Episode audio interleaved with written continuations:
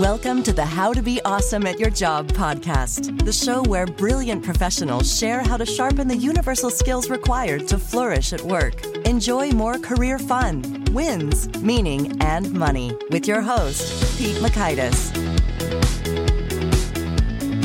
Hello and welcome to episode 840 with Dr. Marisa G. Franco. Marisa has so much wisdom when it comes to how we can make better friendships, why that matters at work and in life, and some real nice paradigm reshapers for me when it comes to friendships, relationships, deepening them. So I think you'll get a real kick out of this enriching conversation with Marisa. So you'll learn one, the three types of loneliness that we all experience. Two, why work friends are so critical to our well being. And three, the six practices that help you make and keep friends. So if you want to check out the show notes or the transcript or the links to some of the items that we've referenced here, please visit us over at awesomeatyourjob.com slash EP840. Now here's a little bit about Marisa. Marisa is an enlightening psychologist, international speaker, and New York Times bestselling author who's known for digesting and communicating science in ways that resonate deeply enough with people to change their very lives. She works as a professor at the University of Maryland and authored the New York Times bestseller Platonic How the Science of Attachment Can Help You Make and Keep Friends. She writes about friendship for Psychology Today and has been a featured connection expert for major publications like the New York Times, The Telegraph, and Vice. She speaks on belonging at corporations, government agencies, nonprofits, and universities. For tips on friendship, you can check out her Instagram, which is Dr. Marisa G. Franco or visit her website, www.drmarisagfranco.com. That's M A R I S A, if you were curious, where you can take a quiz to assess your strengths and weaknesses as a friend and reach out for speaking engagements. Big thanks to Marisa for sharing her wisdom with us, and big thanks to our sponsors. Check them out. One sponsor to check out is LinkedIn Jobs. Did you know that you can post a job for free at linkedin.com slash be awesome? And with a fresh year, perhaps you're like many small business owners looking for some fresh insight and talent to make 2024 extra amazing. Well, LinkedIn Jobs has created tremendous tools to help you find the right professionals for your team faster and free. I love how they make it so easy with their promotion and selection tools. LinkedIn isn't just another job board. No, no, no. LinkedIn has a vast network of more than a billion professionals, which makes it the best place to hire. Here's some fun facts 86% of small businesses get a qualified candidate within 24 hours, and small businesses rate LinkedIn jobs number one in delivering quality hires versus leading competitors. You can post your job for free at linkedin.com slash be awesome. That's linkedin.com slash B E A W E S O M E, as in you are being awesome, be awesome, to post your job for free. Terms and conditions do apply. Now, here is Marisa. Marisa, welcome to How to Be Awesome at Your Job. Thanks so much for having me. Well, Marisa, I'm so excited to get into some wisdom about friends. But first, I got to hear I understand you are a polyglot. Tell us, what languages do you speak and how did you get to learn them? Yeah, I speak Italian because my dad's from Italy. So he sent me to live there for half of fifth grade. I mm. speak Haitian Creole because I taught at a social work school in Haiti for two summers, and that's where my mom's from. And I speak some Spanish, still working on the Spanish thing. Wow. So half of fifth grade is enough for you to, to learn Italian for life? Well, I then came back and took Italian in middle school for okay, sixth, seventh, cool. and eighth grade and went back to study abroad in Florence. Okay, there you go. Oh, that'll do it. It's funny. I've got a, a five year old and a three year old at home. And so we're thinking just how much and when is the the ticket for language acquisition? And my wife is big on them knowing French because she studied abroad in France and, and, and knows some. So yeah, that's that story. That's awesome. So valuable. Mm-hmm. Certainly. Well, another thing that's valuable is friendship. How's that segue, Marisa? mm, good job. Good job. Thank you. And I'd love it if maybe first, before we talk about the how of friendship, can you tell us why? Why are friends important? And maybe that question doesn't even need to be asked, but some might say, hey, you know what? Popularity contests are over. You know, I've got my family and my my coworkers. We get along well enough. Isn't that enough, Marisa? What would you say? Well, I would say that friends actually make your relationship with your relationship partner better. So research finds that if I make a friend, not only am I less depressed, my relationship partner's less depressed. If I have A woman who are friends with women are more resilient to issues in their marriage when they have friends. When people are in conflict with their spouse, it basically alters their release of the stress hormone cortisol in problematic mm. ways, unless they have quality connection outside the marriage. So basically, I think we we've always needed an entire community to feel whole, and when we put all our eggs in one basket with one person it harms us and it harms our relationship with that person and there's there's even three different dimensions of loneliness which really reveal this so there's a form of loneliness called intimate loneliness, which is the desire for connection with people you feel really close to. But then there's also relational loneliness, which is a desire to connect with someone kind of as close to you as a friend. But then there's collective loneliness, which is this desire to be a part of a group of people that's working toward a common goal. And so you could experience any of these types of loneliness, which means you could have found your soulmate as a spouse, but still feel like you're lacking that larger community that's working towards a common goal, for example. Hmm. Oh, that's really good. Thank you. Being self-employed and and working from from home or an office by myself, that's a nice distinction for me in particular. Because like, okay, well, hey, yeah, my wife is great. That's cool, and I got friends, and that's cool. But uh, yeah, sometimes it does feel lonely, even though I've got a great team across, you know, spread across the world, uh, doing their thing. We're in different spots, and yeah, you can feel that sometimes. Absolutely, absolutely. Yeah, and and I think the other th- reason that we feel lonely when we're not around different types of people is because we have a restricted relationship with ourselves. Like each person brings out a different part of us. So, you know, when you're around the same people, the same person all the time, it's like I'm only experiencing certain sides of me. Like, you know, let's say I'm really into gardening and the couple of people that I interact with all the time, nobody's into that. That part of me begins to wither until I find someone to connect with who has that shared interest wherein we can talk with depth about that. I can bring out that side of me. And so the more that we embrace diversity of community the more that we feel more full and more whole. And and there's also research that finds that the larger your social network the more long you will live. And actually how large your social network is predicts how long you'll live even more so than your diet or how much you're exercising. Mm-hmm. well, that's intriguing. So how large do I want to be?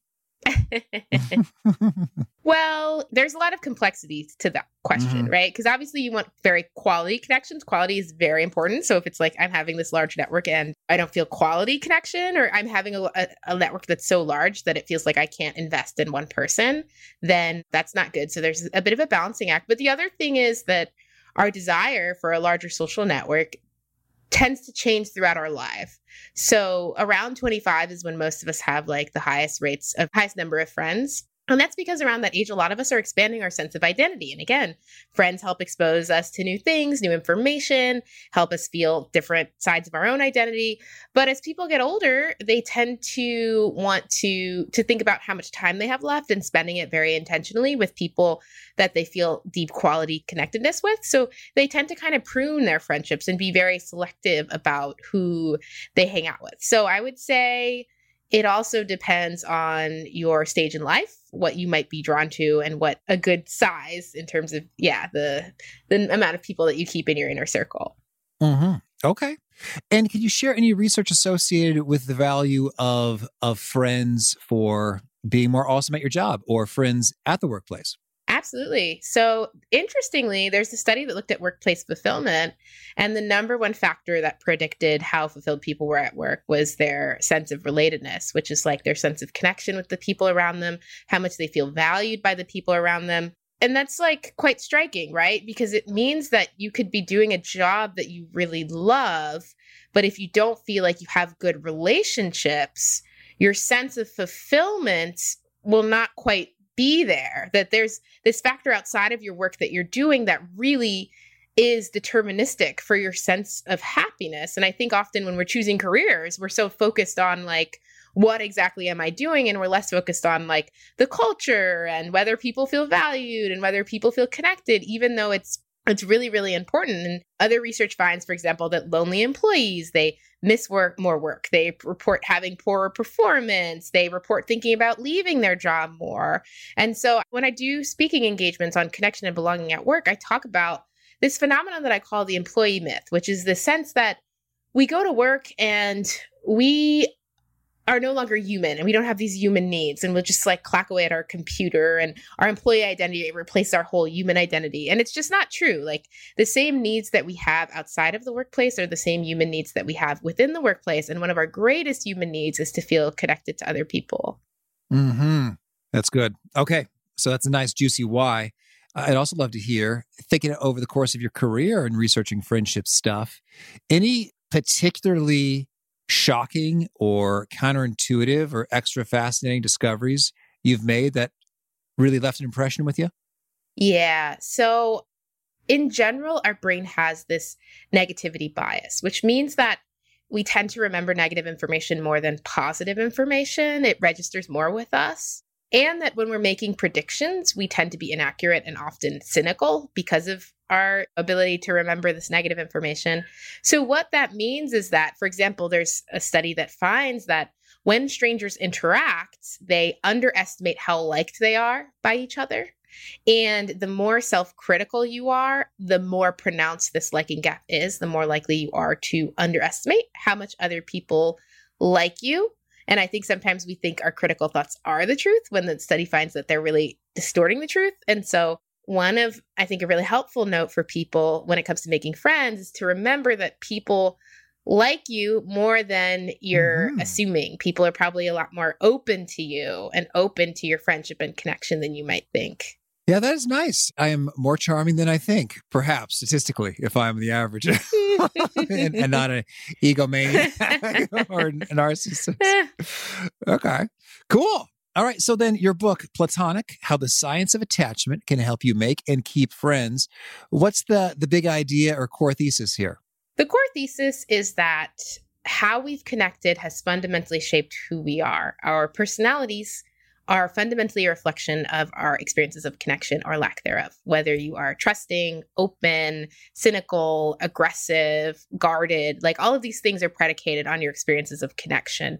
Whereas who you are then affects how you connect. So it's not random how you connect with people. These people that have had a history of healthy relationships, they've developed a set of assumptions about the world that facilitate them continuing to make healthy relationships. And so those are what's called securely attached people. They have this history of healthy relationships, they go into new relationships addressing the relationship in very healthy ways. Whereas those people who have relationships that are more difficult or unhealthy in the past, they might have internalized a set of assumptions about the world, like people are always going to abandon you or you can't trust anybody, which then inhibit and impede their ability to continue to form relationships with people. So those are the insecurely attached people. And so my platonic is kind of about how can we all develop more secure attachment in our friendships because I want to say sometimes I, sh- I share this attachment information and people are like well you know good for those people that had healthy relationships. Where does that leave me? And so i like to make sure i tell people like you can absolutely change your attachment style. The book is actually about how you can change your attachment style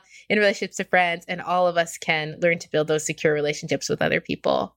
Okay now attachment style that phrase is bringing me back to college psychology and talking about what went down with babies. Is that what you mean by attachment style, or or how are you? Could you give us the rundown of the maybe typology of attachment styles? Yeah, so the babies are right, the the baby thing. So it's this idea that you know in your early relationships, how your parents interact with you or your caregivers created this internal sense of assumptions about how everybody interacts with you. And so if your parents were like overbearing and not responsive to your needs, like you pulled away and you needed alone time and they would bother you and not really respect your boundaries, you might have become anxiously attached, which means you always fear re- rejection and abandonment from other people because your parents weren't necessarily attuned to you and your needs and might have been hot and cold with their ability to give you love. Whereas if you are avoidantly attached, that means that you had parents that suppressed all feeling, like encourage you to be strong and take care of it on your own and encourage you to be hyper independent. And so you learn that if you try to be vulnerable with people, they will not be there for you. So you are someone who goes into your friendships unemotionally and you tend to not put much effort into friendships because you don't trust people. So you don't you put low effort, low reward whereas the securely attached people they had the good enough parent who was responsive to their needs, who tried to show them love and let them express emotions and these securely attached kids, which are about 50% of us, but the rates of secure attachment have been going down. Oh. Yeah, right. They go on to have these assumptions that people will love me, I'm worthy, my needs matter, other people's needs matter too. And so they go on to build healthy relationships. But, you know, it's kind of more complicated than that. Like there's all of these intervening things that can happen that can alter your attachment style, like your relationship since your parents, whether you had one person outside of your household who made you feel really secure. So I say that because I'm like, you don't necessarily have to go home and, and blame your parents because it's, it's mm. quite complex how attachment styles develop. Okay, understood. So those are the three primary flavors there. And so, how do we know which of the three is predominant within us? Yeah, well, I do have a quiz in Platonic, but I could tell you some of the attributes that we tend to see. So, anxiously attached people, they tend to think their friends don't really like them. They tend to form friendships very quickly because, again, they're afraid people will abandon them. So they want people to show their level of investment very quickly. They tend to overshare almost to test people. Will you abandon me if you know all these things about me? They tend to, yeah, be very comfortable with vulnerability. They tend to be very self sacrificing in their relationships because they feel like, again, if I bring up my own needs, you're going to abandon me. Passive aggressive because they're, they have that fear of abandonment. What I kind of describe them as is high effort, low reward. Like they're putting a lot of time and effort into their relationships. Their relationships are important to them, yet they aren't getting that same reward. There's the sense that their relationships are very fragile. And that's because anxiously attached people, again, they think people are going to abandon them. So they tend to think they're being rejected even when they're not. And so then they'll sort of pull away or act out, act aggressively, like not really respect people's boundaries as a way to kind of soothe their own fears of rejection. And then you have avoidantly attached people. They are not putting much effort into friendship. They are not initiating as many friendships.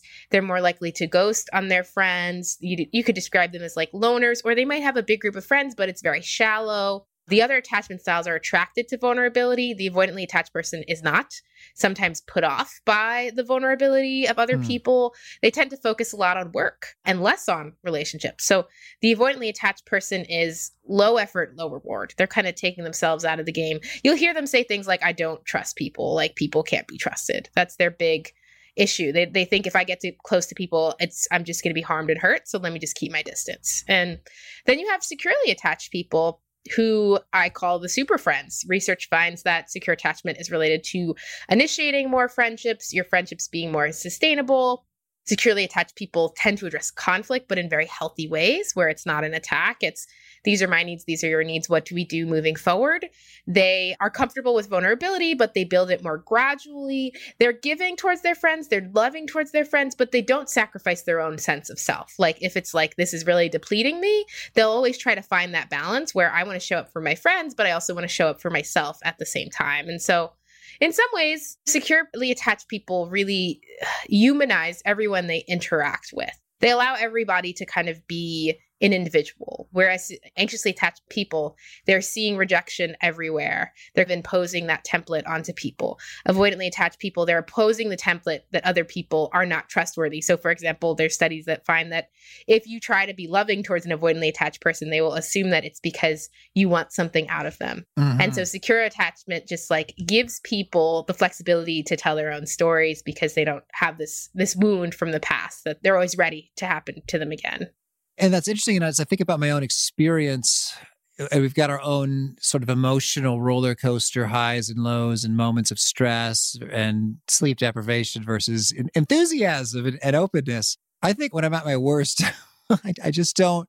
And the thought of going to some event, for example, or, or joining some people at a social thing, I just, I think, yeah, I just don't expect the people I encounter there to be very interesting or fun. Does that fit into a category or am I a unique special flower? well, I mean, it could be attachment, but that's also a, a, symptom of loneliness. And I don't know if this applies to okay. you or not, because yeah, you could you could tell me, but I know that when we are lonely, for example, it's not just a feeling, it alters how we perceive the world, where okay. we perceive social interactions as less enjoyable because basically what happens when you're lonely, if you think about this from an evolutionary perspective, when you were lonely, you were isolated from your tribe, which kept you safe from dangers in the African savannah, right? So when we're lonely, our brain is like hyper vigilant for signs of negativity. Like you, lonely people think they're being rejected when they're not. They report less compassion for humanity, liking their roommate less. And so when you're in a state of loneliness, fundamentally you want to connect, but you also are convinced that if you do connect, people might harm you or reject you, like not physically, but just like reject you. So there's this conundrum that we have when we're lonely, where actually loneliness is also related to like wanting to withdraw from people. Mm-hmm. So, with these wounds, it sounds like a lot of them have to do with family, parenting, childhood stuff. Are there categories of wounds? I'm thinking about being dumped, for example. It hurts. What are some of the other big places where these wounds can come from? I think our brains are really good at learning. Mm. And what that means is that if we go through any experience of rejection, bullying is a big one, isolation for a temporary period of time, it can really leave an imprint on us, right? Because that's a form of learning. Your brain is like, let me prepare for this happening again. And, you know, I know what to do and and all of those things. So I think sometimes we think we get over things from our past, right? And we just move on from them. But it's actually you know, more typical for them to kind of stick with us because our brain is trying to kind of learn from them and for us to continue to face them or to continue to see them in the future as we move forward in our relationships. And it again, it doesn't have to be something huge. It could be like a breakup that was really hard can shape your experiences of grief moving forward, or an experience of like, for example, social anxiety is related to your experiences in adolescence. And then you're having social anxiety later in life, or your experiences of loneliness as a child predict your experiences of loneliness in adulthood. And so there's this way that it gets I mean, I don't want to be bleak about it because I certainly think there's ways to get off the trajectory and to heal from these things and to instead experience growth from these things. But at the same time, I think people that feel like, oh, I'm still struggling with this thing from my past, I just want to say, like, oh, that's also pretty normal because we're humans and we're really sensitive to how we're coming off socially. And it's a way for us to to survive. Okay. Well, let's talk about some of these things. You've got six proven practices for making friends. Can you walk us through them?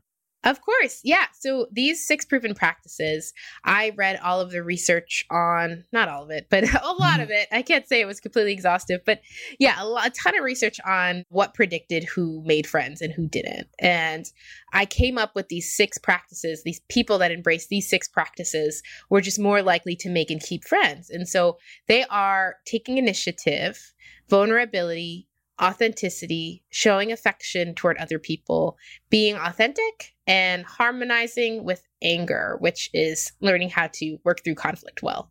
Hmm. All right. Well, thinking through these six practices, could you expand on them and share a particular action that is is really fruitful within each of the practices? Absolutely. Yeah. So, initiative, me, I think one of the biggest takeaways there is that friendship doesn't happen organically in adulthood, and people that think it does are lonelier over time, whereas people that see it as taking effort are less lonely. And so, the takeaway here is that if you want to make friends, you are going to have to take initiative and not be passive, which just looks like, hey, it was so great to meet you. Like, I'd love to connect further. Could we exchange contact information? Authenticity, I define in a kind of complex way, which is like who we are without our defense mechanisms, right? So, our defense mechanisms can really hurt our relationship. Let me define that further, right? So, let's say my friend's kid got into an Ivy League school, my kid didn't. I feel jealous, but I want a defense mechanism will defend me against that feeling, feeling that feeling. So, instead of me noticing or acknowledging that jealousy, I say to my friend, well, Cornell isn't really the best Ivy League anyway. yeah. And so we use these defense mechanisms to protect ourselves from certain feelings at the cost of our relationship. So understand, I guess the takeaway in authenticity is that what is raw is not authentic, which means the things that you say automatically are often defense mechanisms. They're not authentic. They're actually obscuring your authentic feeling. And so it can take a while, a pause to actually understand what you authentically feel if your brain is so quick to try to protect yourself from that feeling. And now, well, now I'm curious at this Cornell example, what's the best way to engage with that person? You don't, you are jealous. Yeah, you are jealous. And so the best practice is not to to trash Cornell. Ever heard of it? exactly. what would be the best move? The goal of authenticity is to be intentional and not reactive. Okay. So intentionality means that you are not letting that feeling control how you act and behave and you can make a decision as to how you're acting based off of your values based off of the needs of the other person based off of the larger circumstances right it's like you're choosing you're not being hijacked mm-hmm. okay so for some people if the jealousy is really strong and they can't get over it they can say I really want to be happy for your kid, but I'm just struggling because my kid has struggled to to get into these schools. So if I'm not as, if not coming as, as happy as I would really love to, that's just what's going on internally with me. For other people, they might think, well, it's more important for me to center my friend and her experience with her kid right now. So even though I'm going to get in touch with the part of me that is happy for them and say, you know, I'm, yeah, I'm really happy for you. Like, congratulations. That's really cool. It's not about a particular response, but it's mm-hmm. just about choosing something intentionally that actually reflects you and your values rather than being raw and doing something reactively because there's a feeling that's really uncomfortable that you're trying to escape.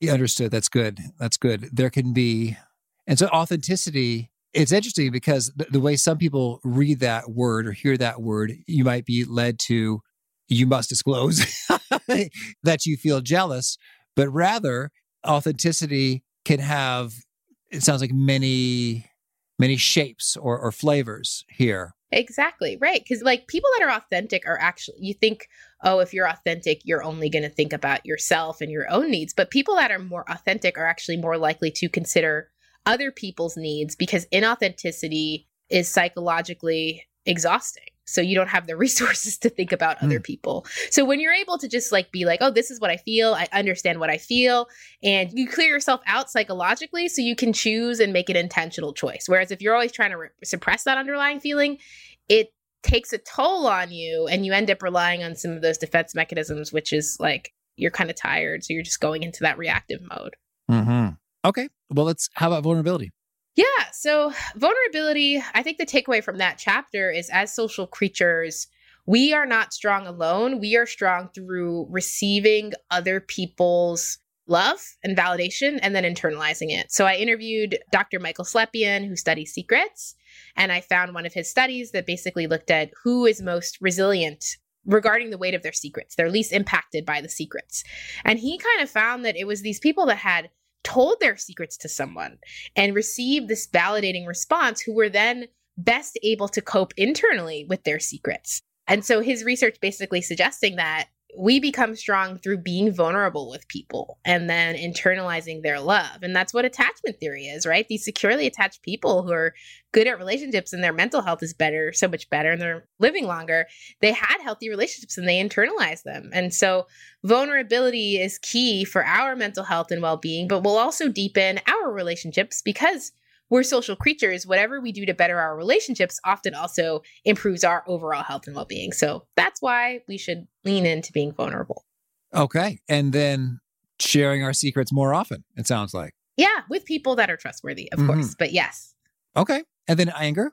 So the takeaway with anger is that often when it comes to friendship, we suppress conflict and we think that that's a good way to deal with things. And what ends up happening is that we actually just withdraw. We don't end up dealing with it. We don't end up getting over it. And so there's research that finds that open empathic conflict is actually linked to deeper intimacy.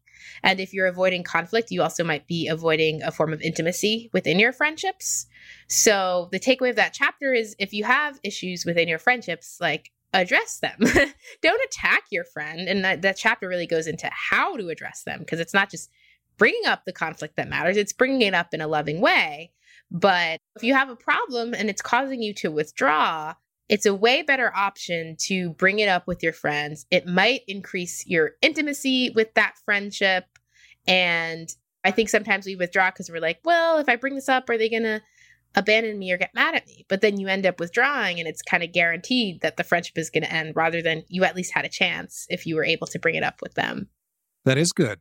And so can we hear the the crash course in, in how to bring things up well?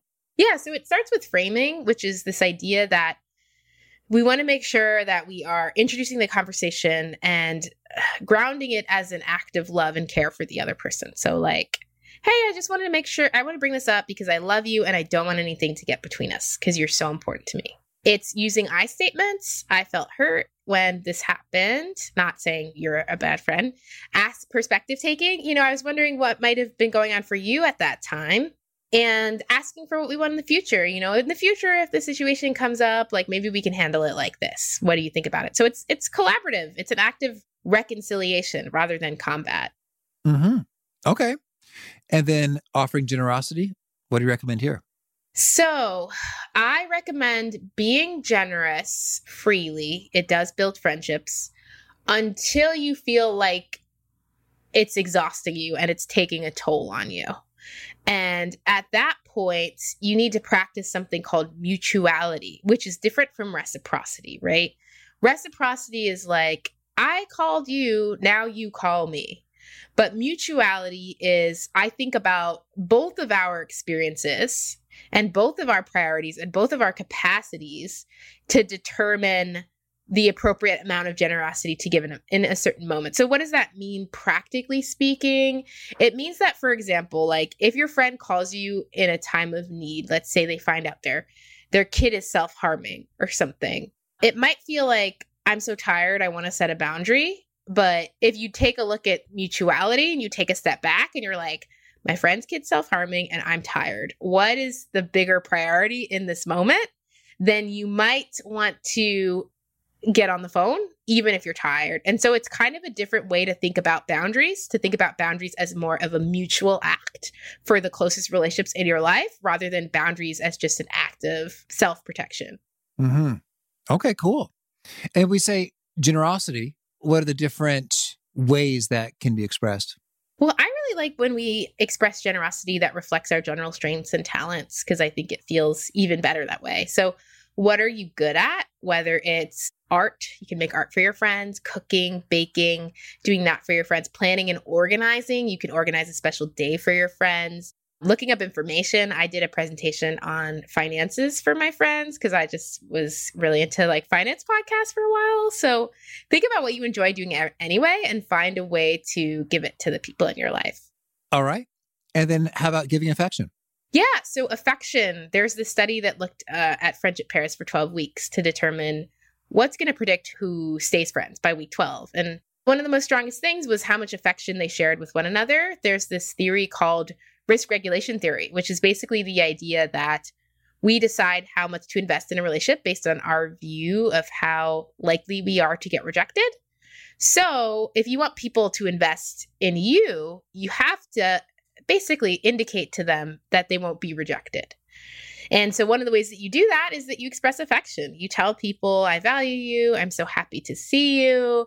You greet them warmly when they arrive. You tell them that this was something really meaningful that you said that I continue to think about. Like, all what affection does is it creates safety so people feel more comfortable investing in a relationship with you. Mm-hmm. Okay. Well, that's a nice six practices there. I'd love it, Marisa. Do you have any any fun stories or unique ways that folks have done some of the stuff that really sticks with you? I do. So in my affection chapter, I interviewed a friendship pair that was very close. Like they proposed to each other as best friends and they would cuddle with each other. And I talk in that chapter about the complexities of romantic love that queer communities, there's this book Ace about asexuality, have pushed us to differentiate between romantic and sexual attraction. That romance is like, I'm passionate about you, I'm thrilled by you, I yearn for your company. It's a sense of excitement about someone. But sexual attraction is, I want to have sex with you. And those two things are distinct. And that it's actually pretty normal for us to have romantic attraction to friends. And it's been normal throughout history because, like, early 1800s and before, like people were getting married to people for practical reasons because you're going to give my family resources. Mm-hmm. And the genders were considered so distinct that the idea was you can only really connect intimately to your friends who are the same gender as you. So friends were holding hands and writing their names on trees and writing these deep love letters to each other. And that was all normal. And I think we need to normalize that people have romantic feelings for their friends, which I'm just defining as being really passionate and thrilled by your friend and very excited. Like, I don't know, a fire, having a fire for your friend. You know, people say, my friend is my soulmate, all these different things. And that that is part of friendship.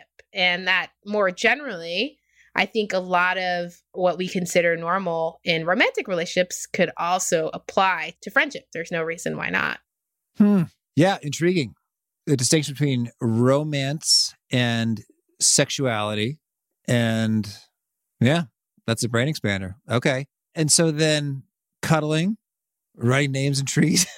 what else? Yeah. Writing love letters with each other, sharing the same bed. People used to go bring their friends on their honeymoons, going on special dates together, like all of these things that we now consider more typical in our romantic relationships. Like, honestly, for me, my goal is to equalize the value I place on a romantic partner and the value I place on my closest friendships.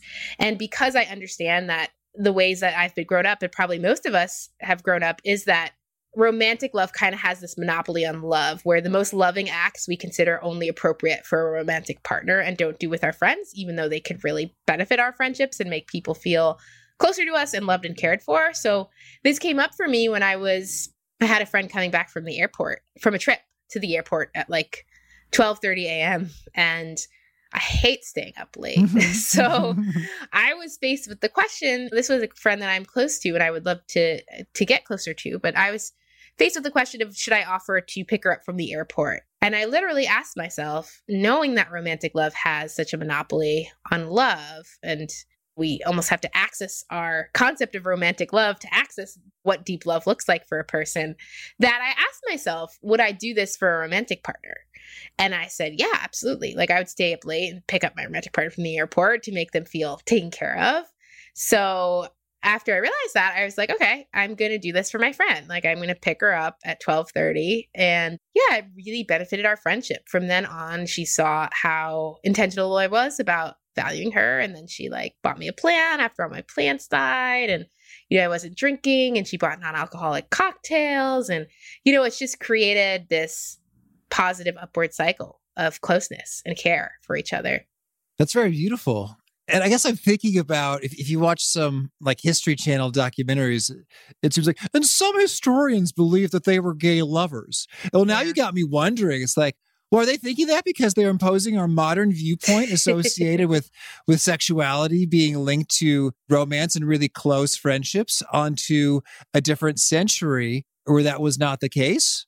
Possibly. I mean, I, I don't want to understate that also there was this erasure, intentional erasure happening of LGB relationships at the time. And and that was also happening. But I think we can we can give ourselves room for both things, which is that, mm-hmm. yes, these gay relationships were erased from history, but also a lot of these relationships could also have been non sexual and just very intimate with each other. Like for me, there's this photographer who basically had pictures from around those times when friends were allowed to be more intimate. And I just remember seeing men go to get take photographs together with their best friend with their arms around them or like men in a football team laying in each other's arms and mm-hmm and that's like it's public. It's like a football team. So i don't think it's something that's happening behind closed doors and people are not ashamed of it either. And so you know when you look back at those pictures you see how yeah people were just a lot more comfortable with intimacy within friendships back then. Mm-hmm. intriguing. Well marisa tell me anything else you want to make sure to mention before we shift gears and hear about some of your favorite things? I guess one of my big tips for people making friends is to assume that people like you Mm-hmm. The reason that I share this is because there's research on something called the acceptance prophecy, which finds that when people are told by researchers that, you know, your personality profile indicates that you will go into this group and be accepted, and that's a total lie, it becomes a self fulfilling prophecy because making that assumption makes people warmer, it makes them friendlier. Whereas when we assume we'll be rejected, we actually reject people. We become cold, we become withdrawn. We are giving signals to other people that we're rejecting them, and it becomes a self fulfilling prophecy where they reject us back. And so, and we also learned about the liking gap, which is people like us more than we think. So try to remember to assume people like you. Mm-hmm. All right. Well, now could you share with us a favorite quote, something you find inspiring? there's a bell hooks book all about love and I actually think she she quoted this from someone else, but you can find it in the book. And she describes love, and I'm butchering this probably, but love is helping someone express their inner truth or the essence of who they are in the ways that they're living. That an act of love is fundamentally helping people live a more deeply authentic life. Mm-hmm. And a favorite study or experiment or bit of research? Research finds that when we predict the impact of expressing affirmation toward other people, we think it's going to come off as more awkward than it actually does. And we underestimate mm. how good it makes people feel. So just don't undervalue the impact of your kindness and your love toward other people. All right. And a favorite book? There's this really good book called Attached, which is on attachment theory for romantic relationships. Mm-hmm. And a favorite tool, something you use to be awesome at your job? I really do use like connection skills, I guess. Like as a teacher, like I try to say hi to my students. I try to like not tell them they're wrong, but maybe say like what would someone add to that? I try to create a safe environment where people feel comfortable engaging and affirm my students. Every day at the end of class we have an appreciation hat where you share something that that stuck out to you that someone else shared and you give them a little bit of a gift. So I believe that good learning happens on the backbone of connectedness. And so I'm trying to be intentional about that. All right. And a favorite habit? Exercise. I love exercising. like five days a week, I started going back to the gym and it just makes me feel so good physically and mentally. All right. And is there a key nugget you share that really seems to connect and resonate with folks? They quote you often on it? Friendship doesn't happen organically. People like you more than you think. So assume people like you. All right. And if folks want to learn more or get in touch, where would you point them? Point them to my Instagram at Dr. Marisa G. Franco. That's D R M A R I S A G F R A N C O. And my website, drmarisagfranco.com, has a quiz to assess your strengths and weaknesses as a friend and gives you some suggestions on how you can improve. And you can also reach out there for any speaking engagements on connection and belonging within the workplace or outside of it. All right. And do you have any key challenges or calls to action for folks looking to be awesome at their jobs?